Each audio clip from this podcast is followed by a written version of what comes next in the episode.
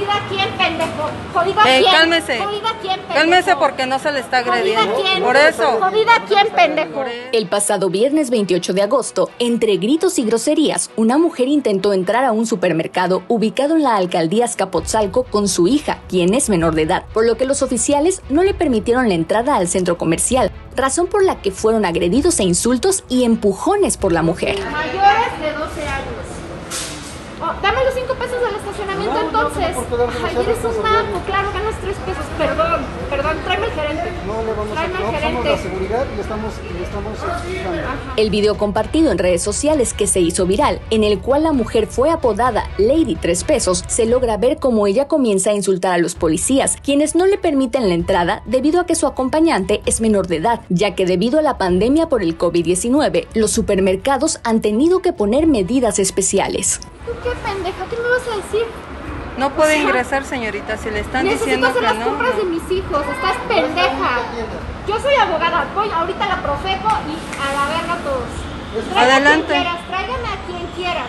La mujer le pide su nombre al oficial que no la deja entrar. Sin embargo, el elemento se niega y le pide el suyo a la presunta abogada. Va a comer chicharrón en salsa verde a tu casita, jodido. Yo voy a esperar al gerente. Lo puede esperar de aquel lado. Bueno, disfruten sus 300 pesitos Vale. Después del escándalo y que se hiciera muy viral en todo México, la empresa donde trabajaba Lady Tres Pesos, la inmobiliaria Century 21 House Hunters, la dio de baja de su empleo. En un comunicado, la compañía de bienes raíces calificó como desafortunados los sucesos que quedaron captados en video en una sucursal de Walmart de la alcaldía de Azcapotzalco y tomaron relevancia a nivel nacional, en los que se ve a su colaboradora haciendo comentarios clasistas y agrediendo físicamente a elementos de seguridad local. Lamentamos con gran pena y decepción lo ocurrido y nos deslindamos totalmente de la conducta inadmisible de esta asesora que a partir de la emisión de este comunicado es dada de baja de nuestras oficinas y de toda la red, ya que para Century 21 el respeto, la honestidad, la inclusión, la transparencia y el servicio son valores fundamentales no negociables para todos nuestros integrantes.